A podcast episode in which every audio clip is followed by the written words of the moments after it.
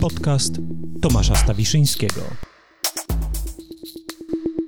Dobry wieczór albo dzień dobry, Tomasz Stawiszyński. Przed Państwem kolejny odcinek podcastu Skądinąd. Tradycyjnie, jak to zwykle robię na początku, wszystkim patronkom, patronom, subskrybentkom, subskrybentom, dawnym i nowym, tym, którzy są ze mną już od pewnego czasu, od momentu, kiedy powstała moja strona internetowa, i tym, którzy dołączyli przy okazji podcastu, i tym, którzy cały czas dołączają. Bardzo serdecznie Państwu dziękuję. To jest warunek możliwości funkcjonowania i podcastu, i strony. To też jest jakaś zupełnie nowa forma e, działań medialnych i relacji pomiędzy odbiorczyniami, odbiorcami i dawcami, dawczyniami treści, tak to nazwijmy.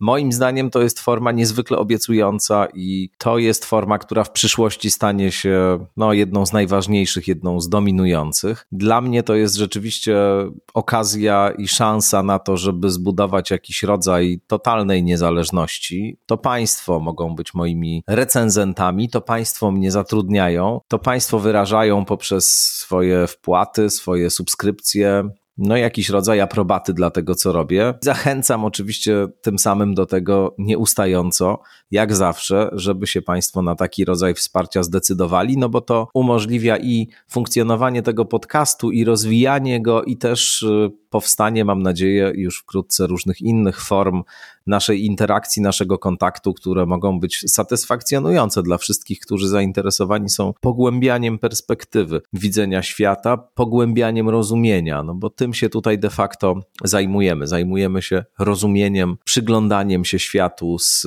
różnych punktów widzenia, zastanawianiem się nad tym, jak to wszystko wygląda i dlaczego.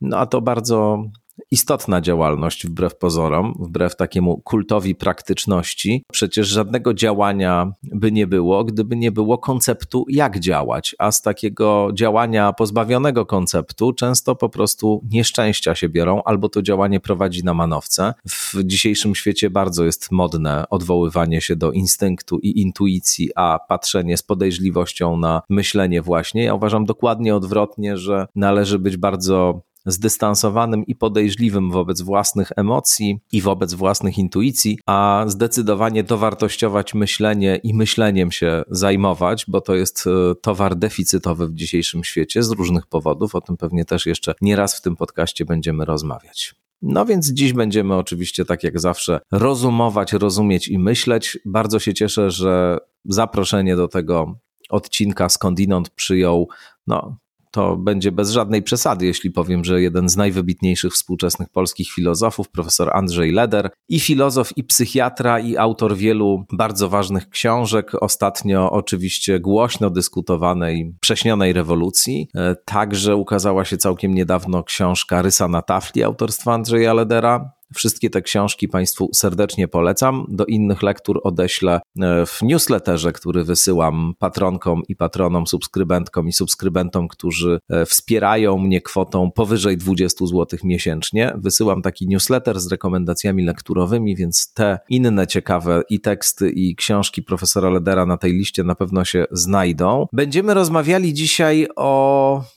temacie, no, jednym z moich ulubionych niewątpliwie, takim, który zajmuje mnie od wielu lat i na który też sam całkiem sporo napisałem. Będziemy rozmawiali mianowicie o tym, co to jest y, norma, co to znaczy, że coś jest normalne, co to znaczy, że coś jest nienormalne, co to znaczy zaburzenie, a co to znaczy zdrowie w kontekście zdrowia psychicznego i zaburzenia psychicznego. Na szerokie wody wypłyniemy, jak Państwo zobaczą, bo z pozoru to się może wydawać taka dyskusja, no, no, ograniczona do pola psychiatrii i psychologii. Tymczasem z tego wszystkiego, co Państwo będą mogli tutaj usłyszeć, jasno wynika, że te kategorie i w ogóle te pojęcia zdrowia, choroby, zaburzenia, normy, odstępstwa od normy, to są wszystko pojęcia no, w ogromnym stopniu kształtowane kulturowo, zależne od czynników społecznych, ekonomicznych. My często mamy tendencję do myślenia, że choroby psychiczne czy zaburzenia psychiczne to są mniej więcej takie same zaburzenia czy schorzenia jak no, wszystkie inne choroby organiczne. Rozpowszechniło się takie myślenie z różnych powodów, o tym też mówimy w tej rozmowie, że na przykład depresja jest właściwie czymś takim jak grypa. Jak się ma depresję, to się bierze leki i po sprawie.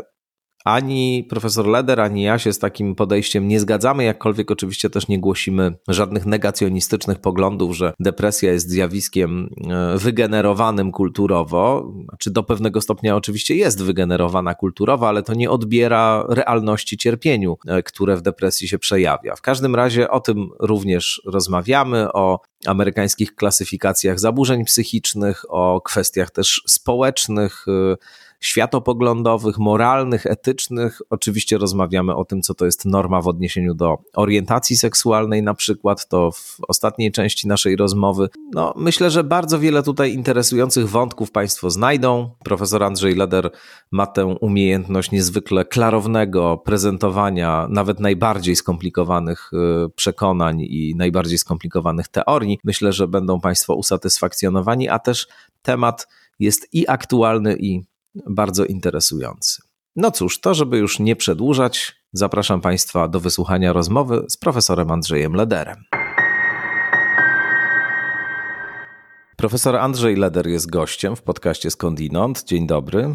Dzień dobry, witam. Bardzo dziękuję, że przyjąłeś zaproszenie do tego wcale niełatwego tematu, jak sądzę. No i może o jego niełatwości niech zaświadczy pierwsze pytanie, nieco prowokacyjne, które ci zadam. Mhm. Zgadzasz się na małą prowokację w moim wykonaniu? Zawsze. Dziękuję za zaufanie. Czy jesteś normalny? E, to zależy, jakie kryterium normy oczywiście przyjmiemy i e, w zgodzie z takim kryterium, które wydaje mi się najbardziej zrozumiałe, to znaczy, że społeczeństwo, czy jakaś duża grupa ludzi w tym społeczeństwie umawia się, że są pewne zachowania i sposoby wypowiadania się, które są normalne, to tak jestem normalny. Ale oczywiście, jeżeli y, każdego człowieka się podrąży głębiej, to okazuje się, że ta normalność jest właśnie bardzo umowna i społeczna. No właśnie, mówisz, że ludzie się umawiają, a w oparciu o jakie kryteria oni się umawiają? Bo to się bardzo zmienia w czasie, jak wiemy. O tym jeszcze oczywiście też będziemy tutaj rozmawiać, ale jak ty te kryteria widzisz, jak je definiujesz? E, no, oczywiście w tej sprawie też jest mnóstwo sporów, e, w jaki sposób te kryteria się, e, się definiują, czy są definiowane. Na pewno tutaj takim istotnym wątkiem jest przekonanie, które podzielam, że w nowożytności ogromną rolę odegrał gest Kartezjusza, to znaczy ustanowienie e, pewnej uniwersalnej racjonalności jako sedna człowieczeństwa. E, to znaczy, że człowiek to jest ktoś, kto, po, kto myśli racjonalnie, zgodnie z pewnymi regułami racjonalności. To jest I, jego rdzeń. Yy, tak, i że to jest coś, co. Wszystko inne to są już didaskalia, dodatki, barok i inne takie rzeczy rdzeniem jest ta zdolność racjonalnego myślenia. E, to e, oczywiście wpłynęło na bardzo wiele różnych sposobów myślenia, ale ogólnie rzecz biorąc, e, do dzisiaj pokutuje w, takiej, w, takiej, w takim przekonaniu, że norma jest jedna, a odchylenia od normy mogą być różne, ale zawsze one są no jak gdyby zaburzeniem tej wspólnej racjonalności, którą, która jest jedna. I, e, I właściwie, e, mimo tego, że w, w, na przełomie XIX i XX wieku, jak wiadomo, mistrzowie podejrzeń, e, czyli Marx, Nietzsche i Freud, w ogromnym stopniu poddali krytyce ten rodzaj przekonania, to znaczy przekonanie o, o wspólnej racjonalności to powiedziałbym z wielu względów, do których pewnie jeszcze będziemy mogli dojść, ono nadal obowiązuje. To znaczy, ono jest jakimś istotnym fundamentem tej umowy na temat normalności, która w naszym społeczeństwie, czy w naszych społeczeństwach, a właściwie w globalnym społeczeństwie obowiązuje. Wspomniałeś trzech mistrzów y, podejrzeń. Oni każdy na swój sposób no, zdemaskowali, że to, co w tej kulturze postrzegało się i definiowało się jako bardzo stabilne, dane raz na zawsze, no właśnie jakoś wywiedzione z obiektywnego porządku, jest w istocie. Arbitralne, jest zasłoną, która skrywa coś zgoła odmiennego, jest wreszcie jakimś rodzajem kamuflażu dla sił no, zdecydowanie niewzniosłych i nieszlachetnych. Niekoniecznie racjonalnych. Niekoniecznie właśnie też racjonalnych. Marx pokazuje, że, że no, cała hierarchia społeczna i pewien porządek, który w świecie obowiązywał, to jest porządek oparty na wyzysku i na niesprawiedliwości społecznej. Nietzsche pokazuje, że te właśnie bardzo strzeliste ideały moralne w gruncie rzeczy są wykwitem resentymentu i różnych innych postaw e, zupełnie odmiennych. Freud wreszcie pokazuje, że to przekonanie o naszej racjonalności, o tym, że jesteśmy sami dla siebie przede wszystkim zrozumiali, e, bierze się właśnie z jakiegoś rodzaju samooszustwa i że pod spodem tam się kłębią różne niesamowite rzeczy. E, dlaczego to akurat jest taki jeden historyczny moment, w którym to wszystko się sypie, w którym od różnych stron pojawiają się tak głębokie krytyki właśnie tej całej wizji świata. Ona oczywiście nigdy nie była taka w pełni homogeniczna, jak, jak yy, mówiłeś, ale no właśnie, w jakimś momencie ona się kompletnie zaczyna rozpadać i rozmontowywać. Dlaczego? Właściwie skąd to się bierze? Dziś konserwatyści niektórzy mówią, że to jest moment dramatyczny w historii zachodniej kultury. Od tego się całe zło zaczęło. Mhm. E, to jest bardzo ciekawe pytanie. E, ja taką pierwszą odpowiedź, która mi przychodzi do głowy, jest taka, że, że wszystkiemu winna emancypacja. Przecież nie mhm. mówię tylko o emancypacji kobiet, tylko w ogóle ruch emancypacyjny, który zaburza hierarchiczny porządek świata i, e, i który w XIX wieku był jednym z najważniejszych i być może decydujących historycznych ruchów. I ten ruch, który spowodował to, że e, pewien rodzaj racjonalności e, został utożsamiony z dyskursem najsilniejszych. Czyli, że ta racjonalność, o której mówimy, racjonalność kartezjańska, została utożsamiona przede wszystkim z dyskursem e, tych, którzy mieli wówczas w społeczeństwach władzę, czyli przede wszystkim właścicieli wszystkiego, e, dóbr różnego rodzaju, a po drugie zwykle na dodatek ludzi białych i mężczyzn. I e, wyłonienie się po pierwsze wielkich ruchów pracowniczych, czy jak wówczas mówiono, robotniczych, po drugie e, w ogóle różnych form buntu, po trzecie wielkich ruchów kobiecych, e, po czwarte wielkich ruchów w koloniach, które jeszcze na, pod koniec XIX wieku były słabe, ale już się zaczęły pojawiać, czyli ludów niebiałych i zniewolonych, spowodowało też, że zaczęto kwestionować różnego rodzaju pewniki, którymi e, posługiwali się no, ci, którzy sprawowali władzę. E, to jest taka bardzo dynamiczna i, e, i zakładająca, że idee mają genezę w ruchach społecznych teoria. Mnie jest oczywiście, a może nie oczywiście, bliska heglowska myśl taka, że najpierw różne sytuacje społeczne generują różne idee, a potem te różne idee generują sytuacje społeczne i w tym sensie w ogóle e, e, idea racjonalności, która jest osadzona sama w sobie, już była czymś rodzaju bomby z opóźnionym zapłonem, e, bo ona dawała ogromne możliwości krytyczne myśleniu, a z tej krytyki potem wyrosły filozofie podejrzenia. Mhm. No właśnie, tutaj e, kilka obszarów jest e, istotnych i ciekawych, na których by można się skupić, rozmawiając o normie i normalności. I e, na pewno jednym z tych obszarów jest, no, nazwijmy to szeroko rozumiany świat społeczny i to, co społecznie aprobowane, nawet nie w sensie jakichś wizji racjonalności i nieracjonalności, choroby i zaburzenia psychicznego, ale choćby takich spraw jak, nie wiem, orientacja seksualna, pewne preferencje związane ze stylem życia, e, sposób funkcjonowania i tak dalej. I do tego, do tego na, na pewno za moment przejdziemy, ale zatrzymałbym się na chwilę jeszcze przy tej ściśle takiej, przy tej kwestii ściśle związanej właśnie z wizją umysłu ludzkiego, z racjonalnością, z tym, co normalne, nienormalne, chore i zaburzone w obszarze psychologicznym czy psychicznym. Jak się patrzy na teksty XIX-wiecznych psychiatrów, takich prominentnych XIX-wiecznych psychiatrów, to to są teksty, z których wyłania się obraz y, choroby psychicznej czy szaleństwa jako chaosu, jako czegoś, co właśnie jest racjonalności przeciwstawne, co jest też niezrozumiałe w jakimś sensie, co nie posiada żadnej wewnętrznej logiki, tylko jest takim bezwładem, który, który opanowuje ten racjonalny, uporządkowany umysł.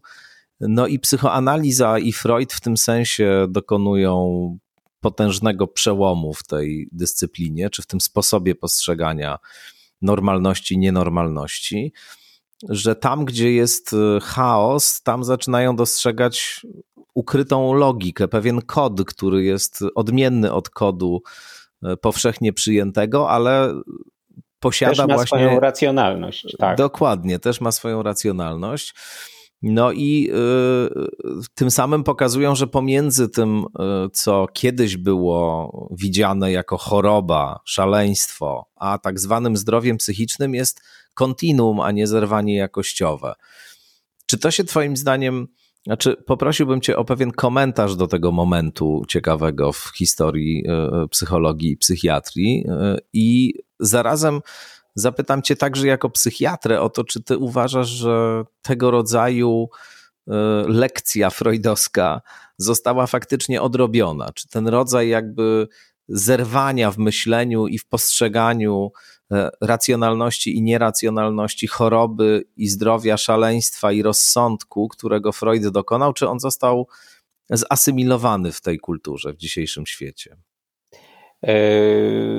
W ogóle y, y, to rzeczywiście wydaje mi się jeden z, jedno z takich najważniejszych osiągnięć e, psychoanalitycznego myślenia, które mm, po pierwsze pozwala rozumieć to, co pozornie i w swoich objawach zupełnie irracjonalne, a po drugie pokazuje też pewnego rodzaju genezę wszelkiej racjonalności. I to też wydaje mi się ważnym momentem do podkreślenia, bo tak jak ty powiedziałeś o tej racjonalności szaleństwa i różnych dziwactw, które, e, które w człowieku tkwią, tak e, e, freudowskie myślenie pozwala też zrozumieć, że sama racjonalność ma swoją genezę i że i irracjonalność, i racjonalność wyrastają z, w gruncie rzeczy tego samego pnia.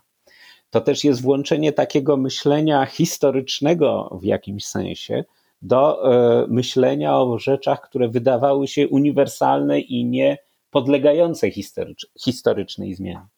I, e, i e, w szczególności oznacza to, czy wiąże się to z tym, że każdy człowiek jest efektem swojej historii, w której musiał zmagać się z bardzo trudnymi sytuacjami. Jako dziecko przede wszystkim. I że ka każdy zmagając się z tymi historii, trudnymi sytuacjami, staje się jakiś, inny niż inni. E, jego sposób rozwiązywania e, na przykład sytuacji edypalnej, czyli nienawiści do ojca i miłości do matki, jest, będzie go różnicował i czynił innym trochę człowiekiem niż kogoś, kto tę sytuację jak gdyby rozwiązał w inny sposób.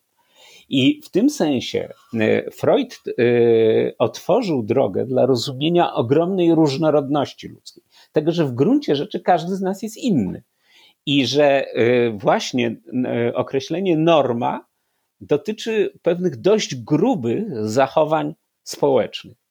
A w każdym momencie większej subtelności, czy to w sztuce, czy w miłości, czy w nawet takiej rozmowie, jaką my dzisiaj prowadzimy, e, nagle się wyłania taka, e, taka inność, która czasami może być e, również niepokojąca i zbliżać się do pewnych granic, jak to często w miłości bywa. I, i to, tak jak pytasz i o tym rozmawiamy, zostało zasymilowane, powiedziałbym, częściowo. To znaczy, istnieje obszar, w którym, w którym to stało się w gruncie rzeczy no takim, taką oczywistością. I właściwie wszędzie, gdzie mówi się o humanistyce, o myśleniu o człowieku, o sztuce, o nawet psychoterapii i w różnych zresztą nurtach, to mniej lub bardziej ten, ten paradygmat został przyjęty. Ale żyjemy w świecie dwóch kultur. Znaczy jest też taka kultura, w której ten paradygmat zupełnie nie istnieje, czy funkcjonuje bardzo słabo. I to jest e, na przykład e, panująca przez długi okres w drugiej połowie XX wieku teoria rational choice, czyli racjonalnego wyboru, która mówiła, że ludzie w ekonomicznych sytuacjach e, dokonują wyborów racjonalnych, zgodnych z pewną właśnie ogólną racjonalnością, która jest uniwersalna dla wszystkich. E, no to, było taka, to była taka teza, która była zupełnie e, e, w, w konflikcie, w sprzeczności z tym, że ludzie są różni i że kierują nimi bardzo różne motywy. Co bardzo ciekawe, to od czasu kryzysu ona nagle zaczęła być gwałtownie falsyfikowana. To znaczy, cała ekonomia behawioralna pokazuje, że w najmniejszym stopniu, że ludzie się w y, wyborach ekonomicznych nie kierują tym, co rational choice y, głosił, to znaczy swoim największym zyskiem. To jest I... też taki trzon neoliberalizmu, ta teoria racjonalnego wyboru, no bo to jest właśnie wsparcie takiego e, wolnorynkowego e, myślenia, w którym Właściwie to jest taka rzeczywistość optymalna dla wszystkich, bo kiedy uwolnimy świat od instytucji regulujących y, ludzkie decyzje i podejmujących niektóre decyzje za jednostki, no to właśnie jednostki będą podejmowały najlepsze możliwe decyzje. Tak, to jest bardzo potężna, y, powiedziałbym, taka zupełnie metafizyczna teza, czy też antropologiczna teza, to znaczy teza, która mówi, że człowiek jest jakiś z natury i że właśnie w warunkach, kiedy nikt mu nie przeszkadza, będzie podejmował tego rodzaju decyzje, które mu neoliberalni ekonomiści e, przepisują. E, więc też dlatego wydaje mi się bardzo ciekawe to, że, że coś, co powiedzmy dla każdego humanisty, a w okresie wielkiej dominacji neoliberalizmu, na przykład dla Michela Foucault było oczywiste, to znaczy, że ludzie w ogóle tak nie działają, E, e, stało się już teraz e, też elementem języka, którym posługuje się mainstream ekonomiczny, to znaczy nagłe zrelatywizowanie tego, do jakiego stopnia podejmujemy racjonalne decyzje. No właśnie, to jest, e, to jest e, e, ciekawe, kiedy powiedziałeś o tym, że Freud pokazuje, że irracjonalność i racjonal, że racjonalność i nieracjonalność wyrastają z tego samego pnia. I tu chciałbym, zastrzygłem uszami od razu i chciałem Cię zapytać, czy to jest teza relatywistyczna w ostateczności? To znaczy, czy tu się powiada w Twoim rozumieniu no, mniej więcej coś takiego, że nie istnieją żadne obiektywne kryteria e, rozumowania, które prowadzić nas ma do osiągania najbardziej adekwatnych zdań o świecie, no bo tak rozumiem jakoś na własne potrzeby termin racjonalność, tylko że to jest pewien produkt kulturowy i no, należy go brać jakby właśnie dlatego z pewnym dystansem i w pewnym nawiasie. Sam Freud wierzył w zasadę rzeczywistości. To znaczy, no właśnie. Freud miał przekonanie, że psychika e, w jakimś stopniu e, e, przebija się do tej rzeczywistości. To był zresztą też bardzo ciekawy pomysł, polegający na tym, że właściwie kiedy się rodzimy, nie mamy kontaktu z rzeczywistością i dopiero stopniowo, stopniowo, stopniowo rozwój aparatu psychicznego pozwala na to, żeby, żeby te, ten kontakt był coraz większy i to ten kontakt z rzeczywistością i bolesne lekcje, które, których e, ta rzeczywistość nam udziela, powoli pozwalają na to, żeby stworzyć te uogólnione prawa czy reguły, które e, nazywamy pewną właśnie racjonalnością czy logiką, a które w rzeczywistości przedmiotowej pozwalają nam operować. I to jest oczywiście y, stanowisko, które wydaje mi się dość y, adekwatne y, w takiej rzeczywistości przedmiotowej, w której żyjemy, chyba to ma sens. Ale oczywiście, żeby było ciekawiej, to, to stanowisko zostało też zakwestionowane. To znaczy, przede wszystkim tak, w takiej rzeczywistości, w jakiej żyjemy, to to się broni, ale może ta rzeczywistość też jest w jakiś sposób wygenerowana przez nasz sposób funkcjonowania. I że tak naprawdę sama rzeczywistość jest produktem pewnego y, sposobu myślenia, czy sposobu najpierw odczuwania, a dopiero potem, czy pragnienia, jak to nazywał Jacques Lacan, a, y, a dopiero potem ona się staje y, czymś, co traktujemy jako obiektywne i co pozwala nam racjonalnie używać praw racjonalności, które w tym sensie są wtórne wobec naszego najpierw aktu ustanawiania tej rzeczywistości. Tu powiedziałbym, e, na pewno e, pierwsza opcja pozwala w życiu dość e, pragmatycznie, nie wiem, nie wpadać pod samochód z założeniem, no tak. co wynika z założenia, że jednak może jest racjonalnie nie wchodzić, kiedy rozpędzony samochód jedzie. A druga opcja jest zdecydowanie ciekawsza i bardziej filozoficznie płodna. No, to rzecz jasna, wiele takich koncepcji we współczesnej filozofii y, się pojawiło i y, w różnych radykalnych, postmodernistycznych interpretacjach nauki można w ten sposób y, można znaleźć tego rodzaju argumenty właśnie. Mnie ale to zas... jest mhm. bliski taki, taki jakiś, no jednak relatywizujący pogląd, który mówi, że to, co nazywamy naszą racjonalnością i nauką, e, pokrywa tylko pewien obszar rzeczywistości, i w tym obszarze rzeczywiście sprawdza się doskonale. I, e, I rzeczywiście też, jeżeli ktoś próbuje się indywidualnie wyrwać z tego obszaru, to zwykle źle kończy, albo właśnie wpada pod samochód, albo jest zamykany w szpitalu psychiatrycznym. Natomiast, e, natomiast nie zmienia to faktu, że warto E, badać, zastanawiać się nad tym, tymi obszarami, których e, to wszystko nie ujmuje, czy, czy których nie potrafimy opisać za pomocą tego całego aparatu myślowego, który stworzyliśmy. I, e, i to jest takie, powiedziałbym, otwierające nieskończone przestrzenie. Bardzo dobre określenie. Rzeczywiście otwiera to nieskończone przestrzenie.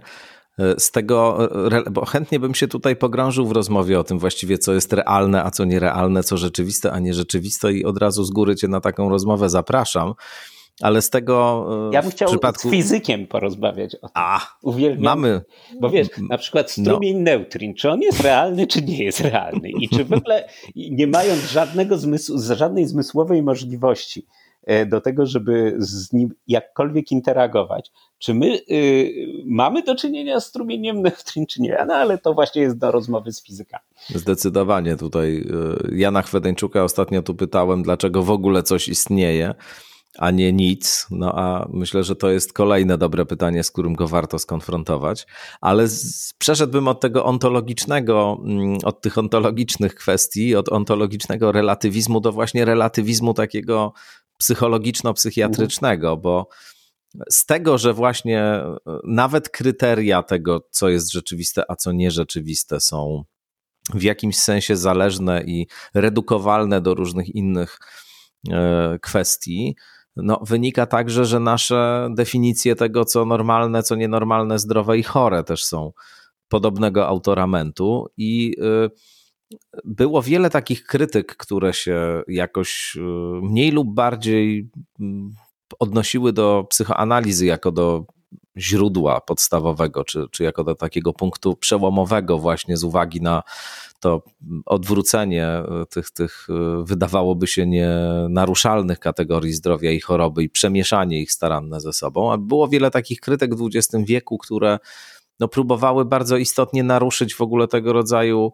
kwalifikacje, to znaczy, które pokazywały, że e, te pojęcia, te e, sposoby klasyfikowania pewnych przekonań, pewnych doświadczeń i pewnych e, sposobów myślenia, tak byśmy mogli scharakteryzować właściwie każde zjawisko psychologiczne, tak zwane zaburzenie psychiczne czy chorobę psychiczną, że one się składają po prostu z takich, z takich trzech e, e, aspektów. No więc e, te krytyki pokazywały, że to jest albo kwestia polityki czystej, to znaczy albo kwestia pewnych e, politycznych w istocie mm, przekonań, które są przemieszczane w obszar medycyny, nazywane przy pomocy medycznych teorii i pojęć i następnie e, egzekwowane w społeczeństwie, że innymi słowy, ten, kto jest o tym, kto jest chory, a kto zdrowy, decyduje polityka, a nie tak naprawdę e, jakieś e, zaburzenie czy jednostka chorobowa, którą tam można medycznie zdefiniować. No albo, że to właśnie są jakieś uroszczenia, które odpowiadają jakimś naszym aktualnym przekonaniom dotyczącym tego, co właściwe, a co niewłaściwe, co mieszczące się w jakimś zestawie społecznych oczekiwań i nakazów, a co nie. E, zastanawiam się, na ile w ogóle e, te krytyki, takie bardzo radykalne, myślę tu o antypsychiatrii na mhm. przykład, o Sasu, o Langu, na ile to są rzeczy, które no w jakikolwiek sposób w ogóle dzisiaj jeszcze są żywe, które można odnieść do tego, co współcześnie w psychiatrii się dzieje, czy to jest innymi słowy dla ciebie zamknięty rozdział w historii, czy to jest myśl, która rzeczywiście wciąż jeszcze coś aktualnego nam o świecie mówi? Y, w sensie historycznym i praktyk społecznych to jest na pewno zamknięty mm, rozdział w historii. Ta fascynująca epopeja, która zaczęła się w 60. latach i która towarzyszyła po prostu wielkiej rewolcie kulturowej tej, tej epoki, o której y, też y, no, warto pamiętać jako o takim momencie, kiedy uważano, że właściwie wszystkie reguły życia społecznego są fałszywe, opresywne i że wystarczy się umówić, że zrobimy inne reguły i świat okaże się właśnie. być znacznie lepszy. I między innymi właśnie dotyczyło to psychiatrii, tego, tej całej idei Y, którą w sensie filozoficznym y, ujawnił Foucault, to znaczy właśnie tego, że y, kartezjańska racjonalność, która została przekuta w oświeceniowe praktyki społeczne, tak naprawdę wyrzucała poza, poza społeczeństwo ludzi, którzy po prostu funkcjonowali w inny sposób i którzy jeszcze w przednowoczesnych społeczeństwach sobie znajdowali miejsce jako różni szaleńcy boży czy mężowie e, święci, a czasami też opętani przez diabła. E, te, te, te, ta rewolta, która w 60 latach się dokonała, oczywiście mm, jakoś bardzo zmieniła nasz sposób myślenia i myślę, że właśnie szczególnie w obszarze humanistyki nauk społecznych ona, ona nadal tkwi w naszej pamięci, ale praktyki zostały całkowicie unicestwione z tym związane. I to wydaje mi się tu bardzo charakterystyczny ten moment, że w miejscach, a w szczególności w pewnych krajach i regionach, tutaj znakomitym przykładem jest Nowy Jork, w których e, e, zaaplikowano lekcje antypsychiatrii, to znaczy, że e, szpital psychiatryczny jest miejscem opresji, pewnego rodzaju więzieniem w gruncie rzeczy i następnie wypuszczono e, pacjentów psychiatrycznych, szczególnie tych z wielkimi zaburzeniami. E, doprowadziło to do tego dwóch skutków. Przede wszystkim e, firmy ubezpieczeniowe zatarły ręce, ponieważ zaczęły płacić dużo mniejsze stawki za leczenie i stały się ogromnym sojusznikiem tej rewolty. A z drugiej strony ci ludzie kompletnie się nie nauczyli funkcjonować, e, czy nie potrafili funkcjonować e, w tym społeczeństwie, którym jest Nowy Jork, który chyba jest, że tak powiem, centrum tego neoliberalnego świata. I, e, i po prostu stali się w, w ogromnej większości bezdomnymi. W filmach z lat 80., które powstały jak gdyby po tej fali, bo ona szczyt swój miała w latach 70., E, bardzo często widać taką właśnie postać takiego szaleńca, który chodzi po ulicach i jest, e, jest jakimś takim e, no, trochę właśnie prorokiem, ale jednak człowiekiem niezwykle nieszczęśliwym, no bezdomnym. Taki był film The Fisher King, który trochę właśnie coś takiego. Terego Gilliama, znakomity film. Mhm. I, e, I rzeczywiście e, e, ta, ta, lekcja, że w ostatecznym rozrachunku nie udało się zmienić reguł tego społeczeństwa, jest myślę bardzo, bardzo mocno zapisana w praktykach społecznych. Tu zresztą jest co do samej psychiatrii bardzo ciekawa też historia zmiany paradygmatu pracy psychiatrów w Stanach Zjednoczonych, która, które, która potem falą rozeszła się po właściwie całym świecie zachodnim. Mianowicie e, jeszcze w latach 50. i 60. E, dominowała psychoanalityczna e, doktryna rozumienia chorób psychicznych. I psychiatrzy próbowali za każdym razem strasznie szczegółowo rozumieć, tam nie wiem, no właśnie, jak rozwiązany został kompleks Edypa, czy tak, czy owak, i w związku z tym, jakie są tego skutki, mniej lub bardziej, oczywiście upraszczam. I, e, ale istotą tego myślenia było zrozumienie specyfiki i zupełnie indywidualnego charakteru choroby danej osoby. Otóż, e, abstrahując od wszystkich pozytywistycznych krytyk tego sposobu myślenia, czyli psychoanalizy, to, e, to było strasznie niewygodne dla dwóch bardzo ważnych graczy.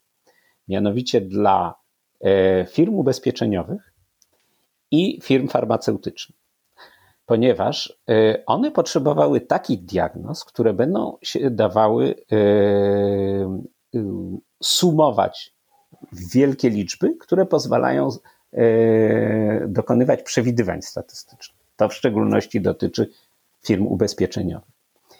I w 70 latach pojawiła się ogromna presja na stworzenie takiego systemu diagnozowania, który da właśnie te atuty. To znaczy, pozwoli przewidywać, jakie będą statystycznie rzecz biorąc przebiegi danego, danej dolegliwości i e, jak statystycznie rzecz biorąc należy dawkować czy przepisywać leki, jaki protokół leczenia należy zastosować.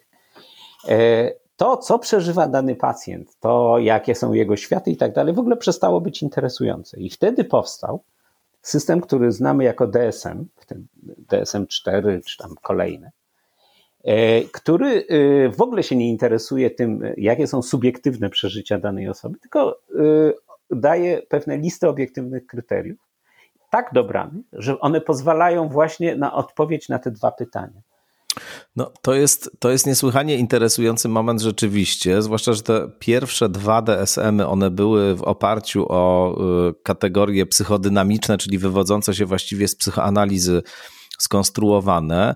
Trzeci y, się staje, mm, y, który zostaje ogłoszony w 80 roku, jest takim właśnie przełomem który zamienia e, ten sposób myślenia o zaburzeniu, który akcentuje właśnie ten wewnętrzny proces, na taką symptomologię, którą rejestruje e, psychiatra, który po prostu stwierdza współwystępowanie pewnych symptomów i na tej podstawie wybiera protokół leczenia. Tak. Tak. A z drugiej strony może zaklasyfikować daną osobę do pewnej grupy statystycznej i na tej podstawie firma ubezpieczeniowa może przewidywać, jaki będzie koszt e, tych leczeń. E, Ale tu jest jeszcze jedna rzecz, wiesz, bo, bo to jest bardzo ciekawe. E, jeśli można, jedno zdanie dorzucę tutaj, bo, bo ta interakcja pomiędzy przemysłem farmaceutycznym a ubezpieczalniami, zwłaszcza w Stanach, jest bardzo interesująca i ona też niewątpliwie oddziałuje na kształt, y, o, czy, o czym właśnie mówimy, tych klasyfikacji, ale jest jeszcze jeden y, element, który jest dosyć ciekawy. Otóż y, w tych dwóch pierwszych DSM-ach taką korową, jakby źródłową, rdzenną kategorią, która która była obecna w tych dwóch pierwszych edycjach, był lęk. Natomiast w 80 roku w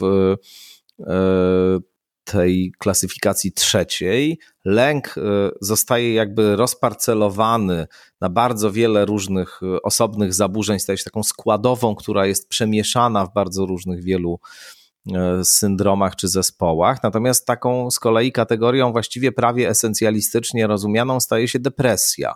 No mhm. i to się dodatkowo zbiega, na co uwagę taki socjolog bardzo ciekawy, którego bardzo lubię, czytać, zwraca uwagę Alan Horwitz, y, mhm. który, który się właśnie zajmuje między innymi historią tych zmian kategorialnych wewnątrz, wewnątrz psychiatrii dwudziestowiecznej. No więc to się zbiega z wynalezieniem nowoczesnych leków antydepresyjnych zarazem. To, to się zbie- rzeczywiście, to się zbiega z tą e, no, faktycznie rewolucją e, w leczeniu depresji. Ale ja bym powiedział, że to się zbiega jeszcze z jedną sprawą, mianowicie z mhm. ostatecznym ideowym triumfem neoliberalizmu. Tak jak 60. No i początek lat 70. to jest ta wielka rewolta przeciwko światu kapitalistycznemu. I, I właśnie przekonanie, że wystarczy zmienić kilka reguł i świat się zmieni. E, tak, e, późne lata 70. i początek 80. to jest, powiedziałbym, kontrrewolucja reganowsko-taczelowska i cały ogromny rozwój jednocześnie globalnego kapitalizmu, hiperkapitalizmu, który zresztą e, wchłania i, i czyni swoim elementem tą całą rewoltę, łącznie z seksualnością, która staje się również elementem rynku. I, i, i jednocześnie dostosowuje psychiatrię do wymagań właśnie tego rodzaju gry e, rynkowej, która, która w tym okresie staje się właściwie jedynym wyznaniem wiary. Oczywiście e, poza obszarem e, jeszcze pod panowaniem Związku Radzieckiego, ale i Chin, ale, ale oczywiście też już wtedy ideologia komunistyczna przestaje być jakąkolwiek alternatywą dla, y, dla powiedzmy neoliberalnego czy kapitalistycznego sposobu myślenia.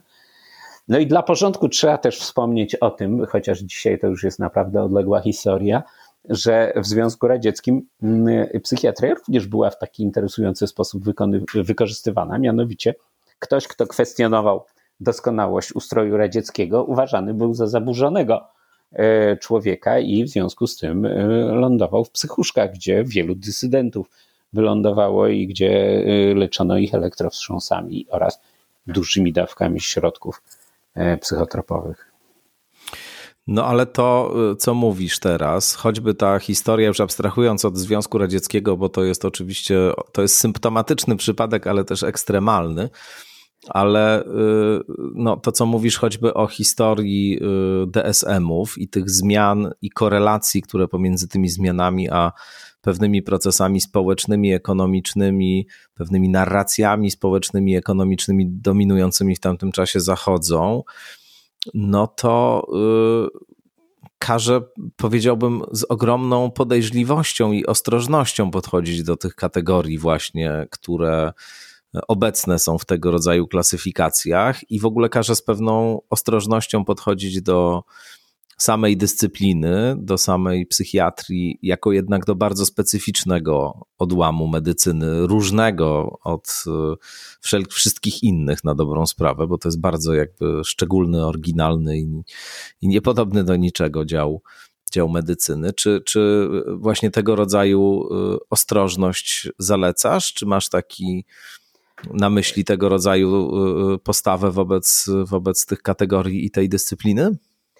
E, znaczy, ja zdecydowanie w swojej praktyce jestem głęboko przekonany o konieczności e, podejścia ostrożnego, ale też e, myślę, że lekcja ponowoczesna pokazała, że przesadna ostrożność nas paraliżuje. Mhm. Bo z drugiej strony jest tak, że spotykamy się z ludzkim nieszczęściem, spotykamy się z ludźmi, którzy Właśnie. na różne sposoby no, potwornie cierpią albo też e, sprawiają cierpienie innym. I, e, i e, wstrzymywanie się od działania w imię tego, że no nie jestem tak stuprocentowo pewien, czy podstawy mojej, mojego teoretyczne podstawy, czy naukowe podstawy mojego działania nie zostały trochę sfałszowane, czy nawet mocno sfałszowane, jest taki, taki ideologią podmiotu słabego, który powiedziałbym jest dość kwietystyczny, czy taki mm. powiedziałbym e, anieliczny. E, dąży do tego, żeby stać się świętobliwym, ale jednocześnie na cały ból świata patrzy z pewnym dystansem. I, e, i to też jest moim zdaniem problem. Więc mimo tego, tych wszystkich podejrzliwości, o których mówisz, i ogólnej w ogóle ostrożności wobec aktualnie dominujących trendów, myślę, że działać trzeba i również działać wo wobec ludzi, którzy cierpią z powodów psychicznych. No właśnie, bo, bo tu jest z jednej strony cały ten obszar takiej filozoficzno-społecznej, e, ale też psychologicznej, psychoanalitycznej krytyki, myślenia w kategoriach zdrowia i choroby, w odniesieniu do psychiki. I to jest niezwykle ciekawe i pokazuje, jak głęboko te kategorie są właśnie zakorzenione w pewnych e, czasami arbitralnych, mniej lub bardziej e, systemach wartości, które w danym świecie, w danym momencie historycznym obowiązują, jakichś właśnie powszechnych przekonań, stereotypów i tak dalej, jak są innymi słowy konstruowane społecznie w ogromnym stopniu. I jak też właśnie to po heglosku mówiąc, y, najpierw są wytwarzane, a później wpływają także na doświadczenie jednostek, które je uwewnętrzniają i przeżywają na przykład pewne swoje stany o wiele bardziej dotkliwie z uwagi na to, że one są definiowane społecznie jako nieakceptowalne, niż gdyby je przeżywały, gdyby one były akceptowalne. No ale y, jest ten wymiar takiego, taki nieredukowalny, wydawałoby się, przynajmniej nieredukowalny w prosty sposób, na który się zawsze natykamy, kiedy, kiedy mówimy o tych dyscyplinach, i to jest wymiar po prostu cierpienia psychicznego i, i, i takiego no, potężnego nieszczęścia, które, które rzeczywiście, e, z którym człowiek, który się tym zajmuje, musi się prędzej czy później zetknąć. E, no i tu się chyba rozbijają te wszystkie antypsychiatrie. To znaczy, ja mam takie wrażenie, że to jest taki moment, kiedy no, to wielu psychiatrów zresztą y, w ten sposób opisuje swoje doświadczenie, że no, mając nawet wielką tako, wielkie zamiłowanie do rozmaitych tego rodzaju lektur i tego rodzaju perspektyw i widząc ich zasadność, no, zetknąwszy się z człowiekiem y, w stanie na przykład głębokiej katatonii albo w stanie głębokiej psychozy, no pokazuje też jakąś taką kompletną bezradność tych narzędzi, a z kolei zastosowanie pewnych leków rzeczywiście pozwala, czy potrafi no, naprawdę bardzo istotnie na lepsze sytuacje kogoś takiego zmienić. Pełna zgoda. E, dlatego wydaje mi się, że w tym momencie wszystkie te e, antypsychiatryczne nurty są w dużym stopniu martwe. Mm. Po pierwsze, ich praktyka doprowadziła raczej do zwiększenia ilości nieszczęścia niż zmniejszenia, o czym mówiliśmy. A, y, a po drugie, właśnie jest ta sytuacja, o której y, mowa, to znaczy dzisiaj dysponujemy tak potężnymi i skutecznymi lekami, że szczególnie w takich kryzysowych momentach, no po prostu trochę nie ma innego wyjścia. Natomiast wydaje mi się, że ten, ten aspekt, o którym wspomniałeś, i do niego bym wrócił, to znaczy, że psychiatria jest taką dziedziną psychologia, psychoterapia, gdzie jesteśmy na pograniczu tego, co jakkolwiek biologiczne, a tego, co jakkolwiek psychiczne, e, indywidualne, ludzkie, e, wierzący by powiedzieli duchowe. I, e, I że naprawdę psychiatria rozgrywa się w tym obszarze. I że to naprawdę, a myślę, że to jest też doświadczenie każdego, kto praktykuje w tym E, w tej dziedzinie, jakkolwiek by nie był na przykład materialistą pełnym. To, e, że, że, te, że te dwa obszary się zderzają tutaj, e, to powoduje, że właśnie wydaje mi się taką konieczność bardzo krytycznego myślenia o tych narzędziach, które my, którymi operujemy, ponieważ moim zdaniem podstawowe ryzyko to jest łatwizna czy pragnienie łatwości. To znaczy, że szczególnie takie narzędzia jak leki e, powodują, że często przestaje się zadawać pytania dotyczące nie wiem, życia, historii, emocji tej osoby, jej specyfiki przeżywania, tylko, e, tylko zaczyna się e, no, coraz więcej leków, nowe leki, inne leki i tak dalej, całkowicie bezrefleksyjnie.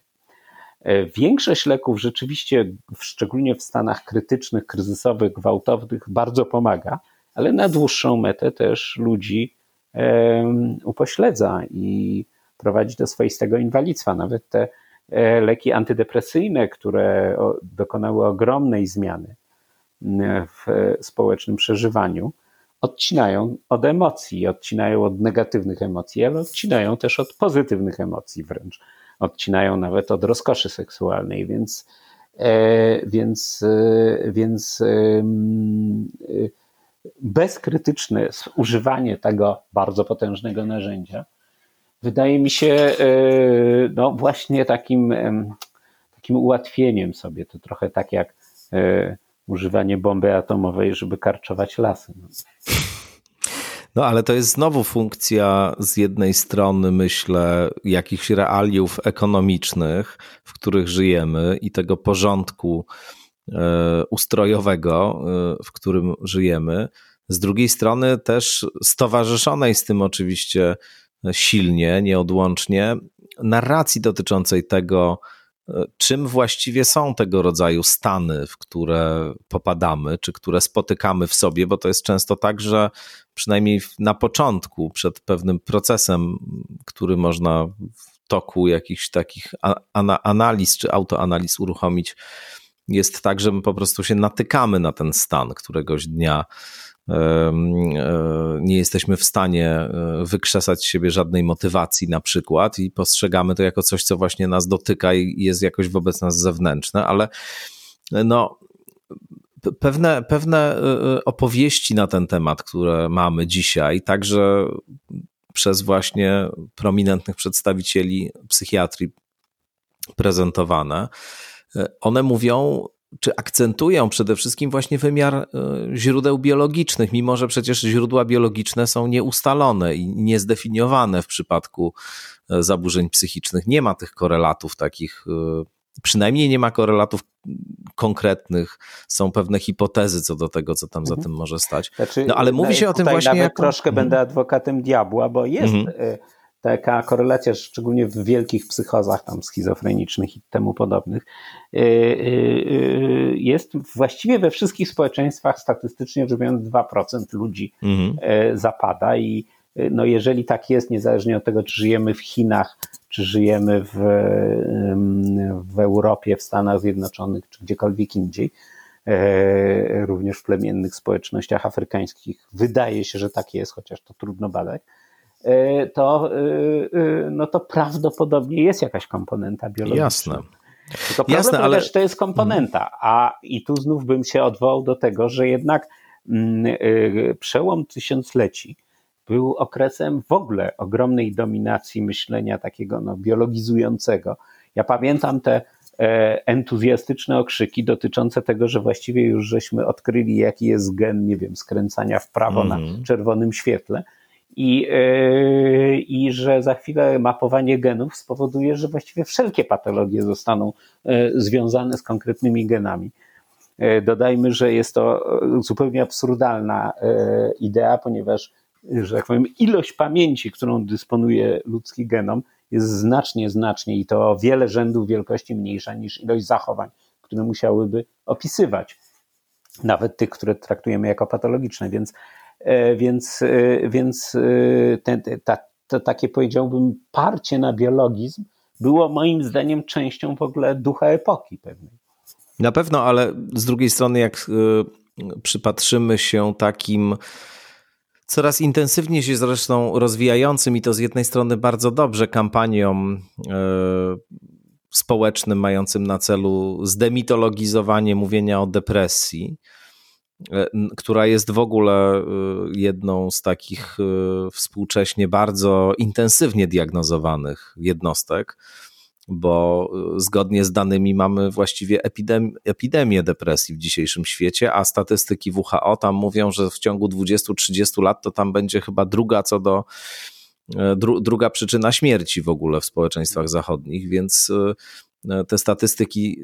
Oczywiście tutaj są znowu różne, różne podejścia i różne poglądy, bo część e, badaczy, między innymi właśnie wspomniany Horwitz i, i Jerome Wakefield, jego współpracownik, oni z kolei uważają, że ma to związek też z pewnymi e, nadstosowaniem i, i szerokim rozpowszechnieniem, znaczy takim rozszerzeniem spektrum diagnostycznego, gdzie pewne stany włącza się do tego zaburzenia, a one niekoniecznie muszą właśnie e, być patologiczne, ale to jest już jakby zupełnie osobna historia. Natomiast temu towarzyszy taka narracja i o komentarz do tego bym cię chciał poprosić, bo ciekaw jestem, co ty o tym myślisz. Mówię to także mając na, mając w pamięci e, różne twoje i teksty i wywiady, w których na temat depresji mówiłeś, wskazując na pewien proces psychologiczny, który tam się toczy e, w kimś, kto czegoś takiego doświadcza, ale no, tym kampaniom bardzo często towarzyszy taka narracja, ona też jest rozpowszechniona, wydaje mi się, współcześnie wśród osób także, które się z depresją borykają, że to po prostu jest coś takiego jak e, grypa, jak e, zapalenie płuc, jak jakiś rodzaj infekcji, którą masz. No i są na to leki, idziesz do lekarza, dostajesz te leki i przechodzi. I w jakimś sensie to jest, myślę, dobrze, że się zaczyna o tej depresji dużo mówić i, e, i, i, i, że ona jakoś się wydobywa na powierzchnię, bo to był temat tabu przez bardzo długi czas i w ogóle psychiatra i wizyta u psychiatry i psychoterapeuty to też był temat tabu i od razu łączył się z jakimś takim poczuciem stygmatyzacji i tak dalej. Natomiast dla mnie to jest trochę niepokojący ten trend takiego z kolei y, myślenia o tego rodzaju doświadczeniach właśnie wyłącznie w kategoriach, jakby to było coś kompletnie wobec mnie zewnętrznego, co się wiąże z jakimś usterką w funkcjonowaniu mojego układu nerwowego. Ja na to biorę leki i przechodzi. Mhm. E, ja w ogóle przez to, że żyję już dość długo, to e, doświadczyłem e, całej serii takich momentów, kiedy były prowadzone wielkie kampanie demitologizujące no w ogóle choroby psychiczne, a depresję w szczególności. Na przykład w 80 latach to się już działo. E, no i to wraca. Moim zdaniem tak naprawdę e, stosunek do tego rodzaju problemów jest związany przede wszystkim w ogóle z dominującym charakterem społecznym czy kulturowym w danym społeczeństwie. Ponieważ polskie społeczeństwo jest nadal, moim zdaniem, kulturowo-agrarne, to skuteczność e, tych, e, tych kampanii wydaje mi się dość ograniczona, choć przez to, że polskie społeczeństwo się jednocześnie zmienia głęboko, bo moim zdaniem się urbanizuje kulturowo, no to jest szansa na to, że coraz szersze są efekty tego działania. Ale wracając do Twojego pytania, ja się w gruncie rzeczy mogę tylko zgodzić. To znaczy, e, z jednej strony nie ma co depresji demonizować, ale z drugiej strony trywializowanie jej i traktowanie jak grypy jest oczywiście e, no, niebezpieczne w dużym stopniu. Przede wszystkim depresje, szczególnie te znowu powiedziałbym wielkie depresje, czyli te, które się wiążą z rozpoznaniem choroby dwubiegunowej, y, y, są y, no, chorobami, które jak już się ma, to się ich nie przestaje mieć. Mm. One mogą być, to nie ma nic wspólnego z grypą, to jeżeli już porównywać, to może, nie wiem, do nowotworu jakiegoś, dlatego że to jest raczej coś, co się już potem ma i trzeba stale leczyć w taki czy inny sposób. Po drugie, wiemy o tym, że i to jest rzeczywiście jakieś olbrzymie statystyki, były zresztą właśnie w Stanach głównie robione, że najskuteczniejsze leczenie to jest łączenie farmakoterapii i psychoterapii. To znaczy, że e, niezależnie od tego, że w tych najbardziej kryzysowych momentach leki bardzo pomagają, to bez jakiejś refleksji nad samym sobą, E, e, no, zwykle to jest bardzo powierzchowna pomoc. No, o czym mówiłem, że na przykład leki antydepresyjne odcinają od przeżywania emocji różnych bardzo, nie tylko tych negatywnych typu lęk, czy takie poczucie beznadziejności i bezsensu. I tutaj nawiążę do psychoanalitycznego poglądu, który, który wydaje mi się akurat bardzo taki przenikliwy, mianowicie, że mm, Psychoanalitycy już od dość dawna mówią o tym, że, e, że tak jak wiek XIX, który był bardzo e, okresem, kiedy więzi międzyludzkie były bardzo jeszcze silne w większości zachodnich społeczeństw, e, i był okresem takich nerwic histerycznych czy obsesyjnych, był, jak mówiło się, wiekiem histerii tak wiek XX, szczególnie jego druga połowa, to jest wiek narcyzmu, nerwic o charakterze narcystycznym. I tutaj nie chodzi o, obydwa jesteśmy czytelnikami Lasza, więc wiemy, nie chodzi o stygmatyzowanie kogokolwiek, tylko o stwierdzenie, że podstawową relacją jest relacja z samym sobą.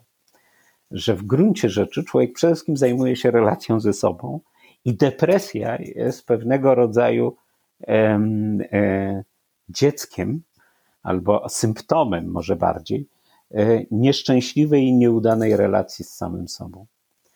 I, I w tym sensie bez jakiegoś zgłębienia tej relacji i tego, żeby próbować coś z tą relacją zrobić, a może jeszcze nawet trochę otworzyć tą relację na świat zewnętrzny, bardzo jest trudno tak naprawdę doprowadzić do tego, żeby e, obciążenie depresyjne się wyraźnie zmniejszyło. Można to lekami od czasu do czasu zrobić, ale, ale e, na dłuższą metę efektywność tego jest dość ograniczona.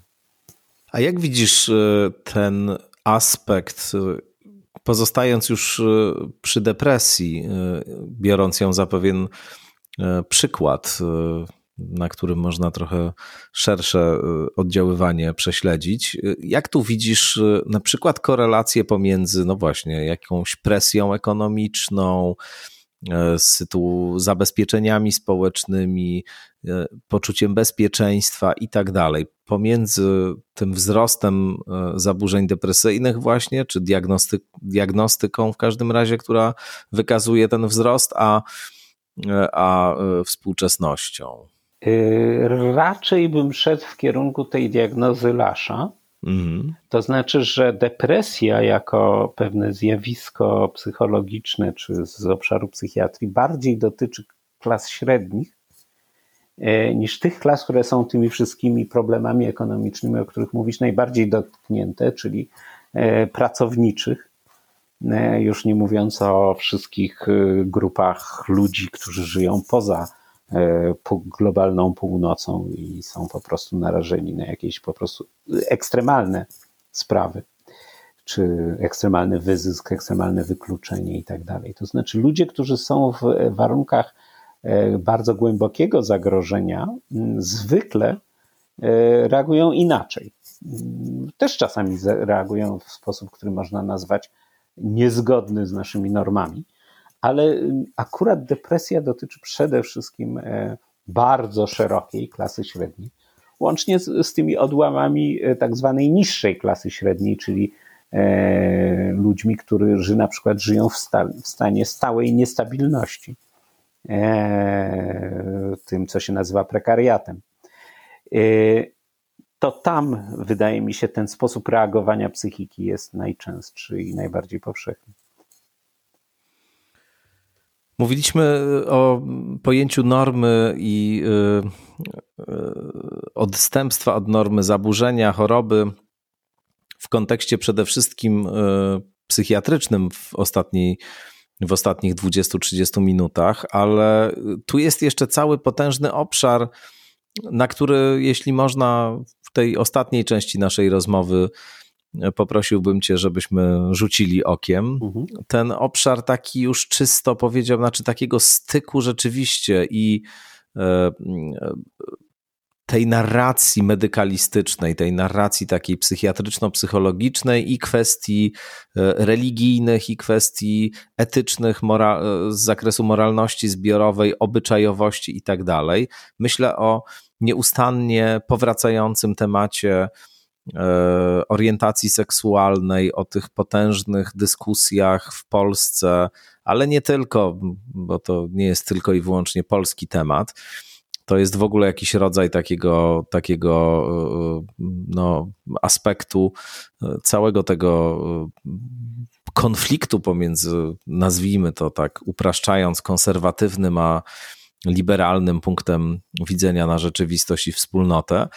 No w każdym razie dużo jest w Polsce takich dyskusji na temat legalizacji ostatnio związków e, jednopłciowych. To był temat potężnie e, obecny w kampanii wyborczej, używany też cynicznie oczywiście w kampanii wyborczej, na przykład do straszenia e, tej części społeczeństwa, która jest bardziej konserwatywnie nastawiona, że tutaj jakaś destrukcja tej konserwatywnej, tradycyjnej rodziny miałaby nastąpić. No, mamy tutaj też jakby potężną dyskusję dotyczącą w tle trochę tej, tej kwestii już na całym świecie, dotyczącą kwestii na przykład tożsamości płciowej, tego co, co jest pewnym kanonem takim tradycyjnym, a co jest co ten kanon jakby próbuje rozsadzić dotyczący właśnie tożsamości tego, co to jest kobieta, co to jest mężczyzna, co jest kobiece, co jest męskie i tak dalej. Te definicje nieustannie się ze sobą ścierają. Jak z kolei patrzeć na tego rodzaju obszar tych zagadnień, nazwijmy to. To znaczy, kiedy mówimy o, o tych kwestiach związanych z tożsamością seksualną, w ogóle z seksualnością i, i e, e, normami tam obowiązującymi, no to jest to temat niebywale emocjonujący i taki sprzyjający konfliktom społecznym. To chyba w sumie potwierdza psychoanalityczną tezę o tym, że seksualność jest taką niebywale intensywną, pierwotną siłą, która która, która w świecie i w człowieku działa. Mhm.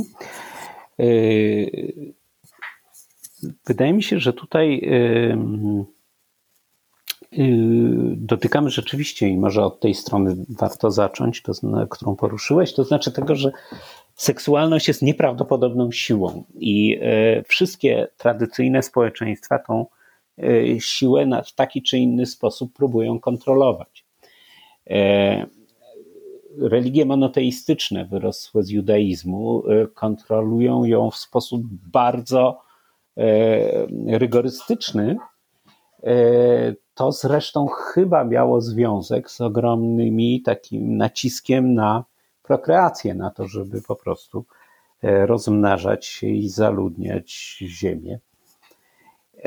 I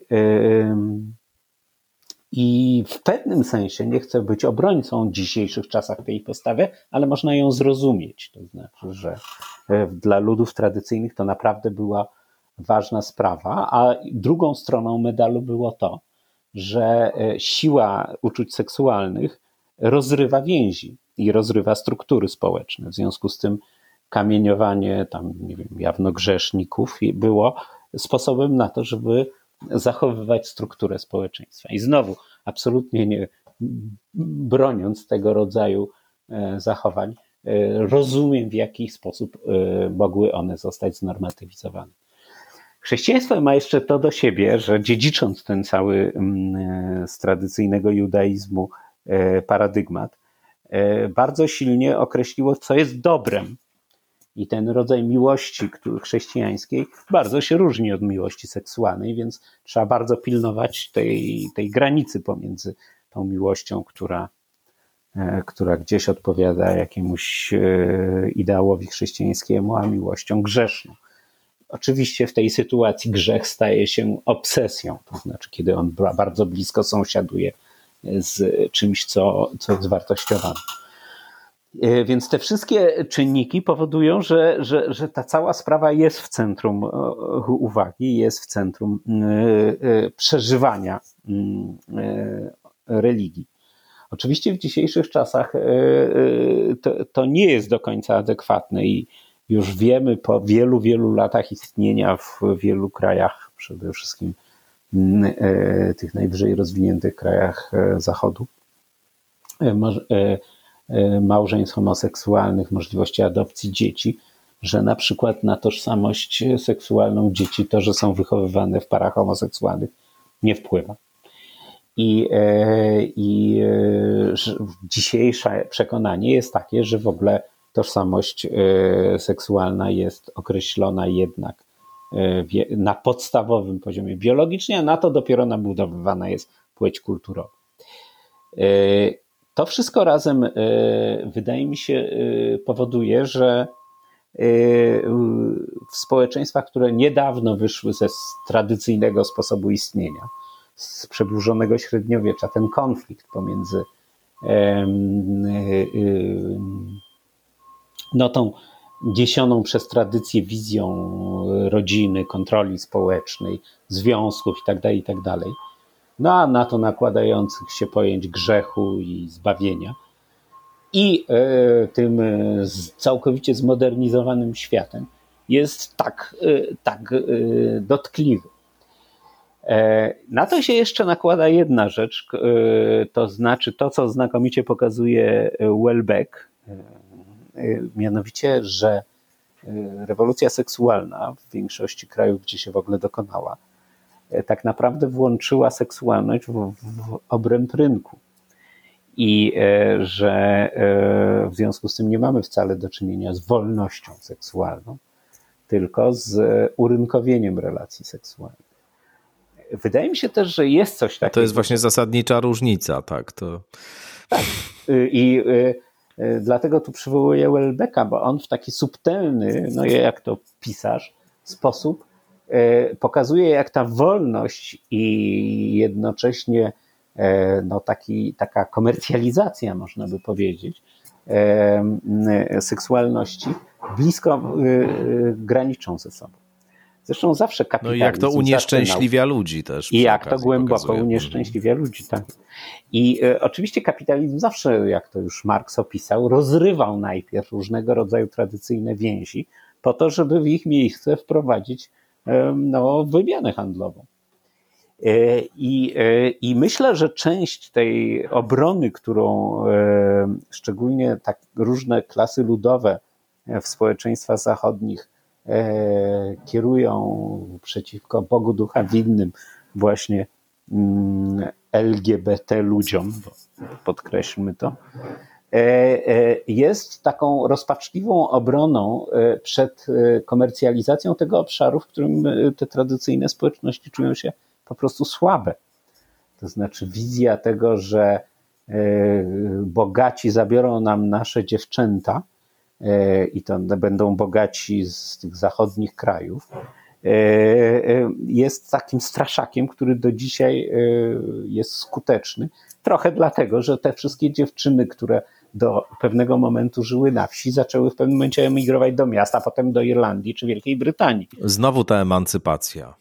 I, i, I myślę, że w tym odruchu konserwatywnym, e, który znalazł sobie swojego kozła ofiarnego, jest też lęk przed tym, to znaczy przed tym hiperkapitalistycznym zamienieniem wszystkiego, co było osobiste, małe, lokalne, bliskie, e, w jakiś taki no, światowy rynek, który, na którym każdy się musi e, lepiej lub gorzej sprzedać. E, to e, dodaje tej ambiwalencji, dlatego że, że mimo, że oczywiście w tym sporze, szczególnie tak jak on wygląda w Polsce, moje stanowisko jest całkowicie jednoznaczne. To znaczy po prostu uważam, że e, ludzie powinni mieć równe prawa i również ludzie, którzy przynależą do tych wszystkich mniejszości nazywanych LGBTIQ, też powinni mieć równe prawa, łącznie z adopcją dzieci. Natomiast, e, e, natomiast e, jednocześnie jakoś rozumiem ten lęk i taką wściekłość, która, która towarzyszy atakom na, na te zmiany obyczajowe, które się dokonują.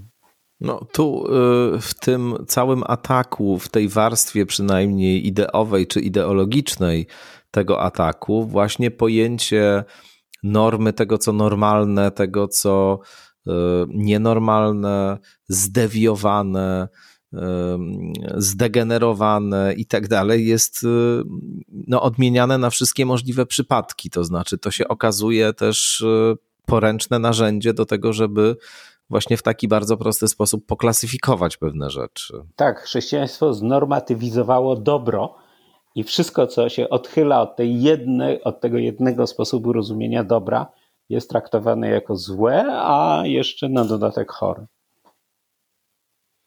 To jest też ciekawy wątek w samej psychoanalizie. To jeszcze na koniec, y, y, powracając do tego tematu, bo ostatecznie te sposoby rozumienia homoseksualności, które y, mamy u Zygmunta Freuda, no one, choć powiedziałbym, jeżeli chodzi o standardy tamtej epoki, to są zdecydowanie liberalne i są takie teksty Freuda, listy Freuda, w których on no, w sposób dosyć taki wyrazisty wypowiada się przeciwko e, dyskryminacji osób o innej niż heteroseksualna orientacji, ale e, zarazem to są jednak takie teksty, które właśnie e, widzą proces kształtowania się homoseksualnej orientacji jako odstępstwo od pewnej normy tak, rozwojowej. Zdecydowanie, prawda? jako pewien etap, który musi zostać przezwyciężony. Mm. Y, oczywiście Freud był na pewno bardzo mocno dzieckiem swojej epoki. I, y, no i w tej sprawie pisał rzeczy, które dzisiaj mu się zupełnie słusznie wytyka. Y, to dotyczy też jego stosunku do kobiet, to znaczy to połączenie fascynacji i poczucia obcości, które w opisach histeryczek się mieści, no, zdecydowanie nie odpowiada standardom dzisiejszej krytyki feministycznej. Ale ja, ja, oczywiście mu to wybaczam. To znaczy, ja myślę, że podobnie jak zresztą wielu innych e, wielkich myślicieli, tutaj Immanuel Kant mi przychodzi do głowy, czy Hegel właśnie, e, e, w konkretach często oni byli bardzo bliscy swojej epoce, a w związku z tym różnym przesądom swojej epoki. I w tym sensie Freud był bliski przesądom swojej epoki, choć jak słusznie przypomniałeś, był też w, w ramach tych przesądów e, zwolennikiem no jednak takiego ogólniejszej reguły humanistycznej, e, w której dyskryminacja była dla niego nie do przyjęcia. Natomiast, e, natomiast wydaje mi się, że, że tak jak w wielu innych w konkretach i szczegółach, będąc uwikłanym w różne stereotypy i stan, przesądy, dokonywał takich skoków w tym myśleniu czy tworzeniu nowych reguł myślenia i wartościowania, e, czy rozumienia świata, że, że w gruncie rzeczy jego teoria pozwala e, zupełnie inaczej spojrzeć chociażby na kwestie e, normy seksualnej i tego, co, co o niej dzisiaj myślimy. I, I w tym sensie to właśnie jego teoria podważa te jego dość stereotypowe sądy, które znajdujemy w konkretnych pismach.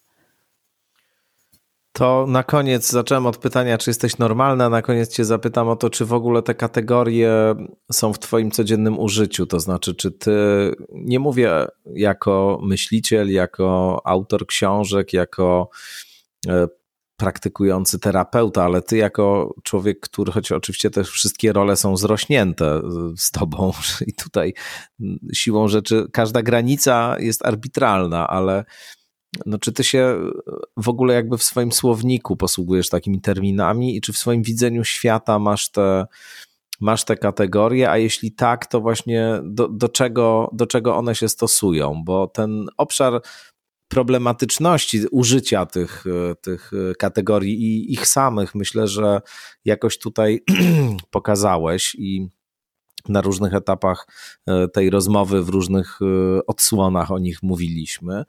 Natomiast one też, no chyba w jakimś sensie są takim urządzeniem, od którego trudno abstrahować. To znaczy, zastanawiam się, czy my w ogóle bylibyśmy w stanie osiągnąć taki punkt widzenia na rzeczywistość, który byłby wolny od takiego rodzaju e, kwalifikowania i czy, i, czy, i czy to by było wskazane w ogóle, żeby się tak całkowicie, jak myśleli na przykład antypsychiatrzy, czy w ogóle architekci rewolty lat 60., pozbyć tych e, norm, tych reguł, tych e, wszystkich kategorii, które oni widzieli jako, jako opresyjne. E, znaczy, na takim bardziej osobistym poziomie to e, rzeczywiście nie jestem e, osobą, która się posługuje w takim intuicyjnym czy odruchowym myśleniu kategorią normy. Ja rzeczywiście mam taką cechę, że mnie od zawsze interesowała szczególność. To mm. znaczy to, że, że, że coś jest trochę inne. E, I, e, I interesowała mnie w taki sposób, żeby spróbować tą szczególność zrozumieć i jakoś, a zrozumieć to jednak znaczy wpisać w jakieś szersze ramy. E, więc, więc z, zupełnie nie mam takiej, powiedziałbym, spontanicznej tendencji. Ja też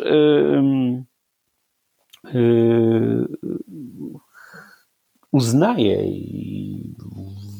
jakby ważność pewnego porządku normatywnego, czy pewnego porządku praw, czy pewnych reguł, które rządzą e, no, ludźmi społeczeństwem. I w związku z tym, z drugiej strony, uważam, że, e, no, że jeżeli się je łamie, to jest to coś, co ma pewne konsekwencje społeczne. E, no, jeżeli się łamie różnego rodzaju normy, ale raczej tego nie określam jako kwestie normalne, nienormalne, albo już w szczególności, nie wiem, zboczone, złe, podłe i tak dalej. Bardzo mi się podoba, nie wiem czy pamiętasz, a ostatnio jest to przytaczany fragment. Jest u Sienkiewicza w Ogniem i Mieczem taki moment, kiedy kompania, czy tam jakiś regiment najemnych żołnierzy niemieckich zostaje otoczony przez kozaków. Oni byli w służbie króla Rzeczypospolitej. I e, kozacy im oferują przejście na ich stronę. Co dowódca tego regimentu mówi, ale my mamy jeszcze kontrakt na trzy miesiące, czy coś takiego. Na co ci kozacy mówią, no ale e, no, nie ma takiej możliwości. No albo przechodzicie na naszą stronę, albo was wyrżniemy po prostu. Na co ten dowódca mówi, kontrakt obowiązuje. I dają się wystrzelać. Znaczy oni tam też strzelają, ale w każdym razie y, giną.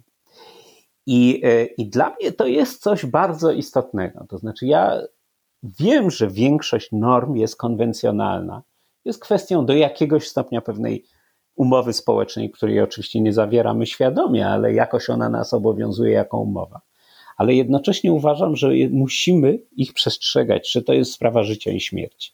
To znaczy, że to nie jest tak, że i to uważam za podstawowy błąd y, tych rewolt lat 60., a w szczególności antypsychiatrii, że jak sobie zaczniemy je zmieniać w sposób całkowicie arbitralny i dowolny, to, to po prostu cały świat się zmieni. Nie, świat zwykle wyciągnie konsekwencje i to wobec najsłabszych w tym, w tym całym układzie. I, y, i w tym sensie y, uważam, że różne normy i prawidła są bardzo ważne, oczywiście, podlegające zmianie i dyskusji. No ale z drugiej strony nie uważam, żeby były jakkolwiek dane z natury przez Boga albo jakąkolwiek inną zewnętrzną wobec ludzi siłę. To uczynimy puentą tej rozmowy. Bardzo serdecznie Ci dziękuję za spotkanie. Profesor Andrzej Leder. Dziękuję bardzo. Dzięki. Państwu też dziękuję. No i zapraszam oczywiście na kolejne spotkania w Skądinąd. Do widzenia. Do widzenia i do usłyszenia.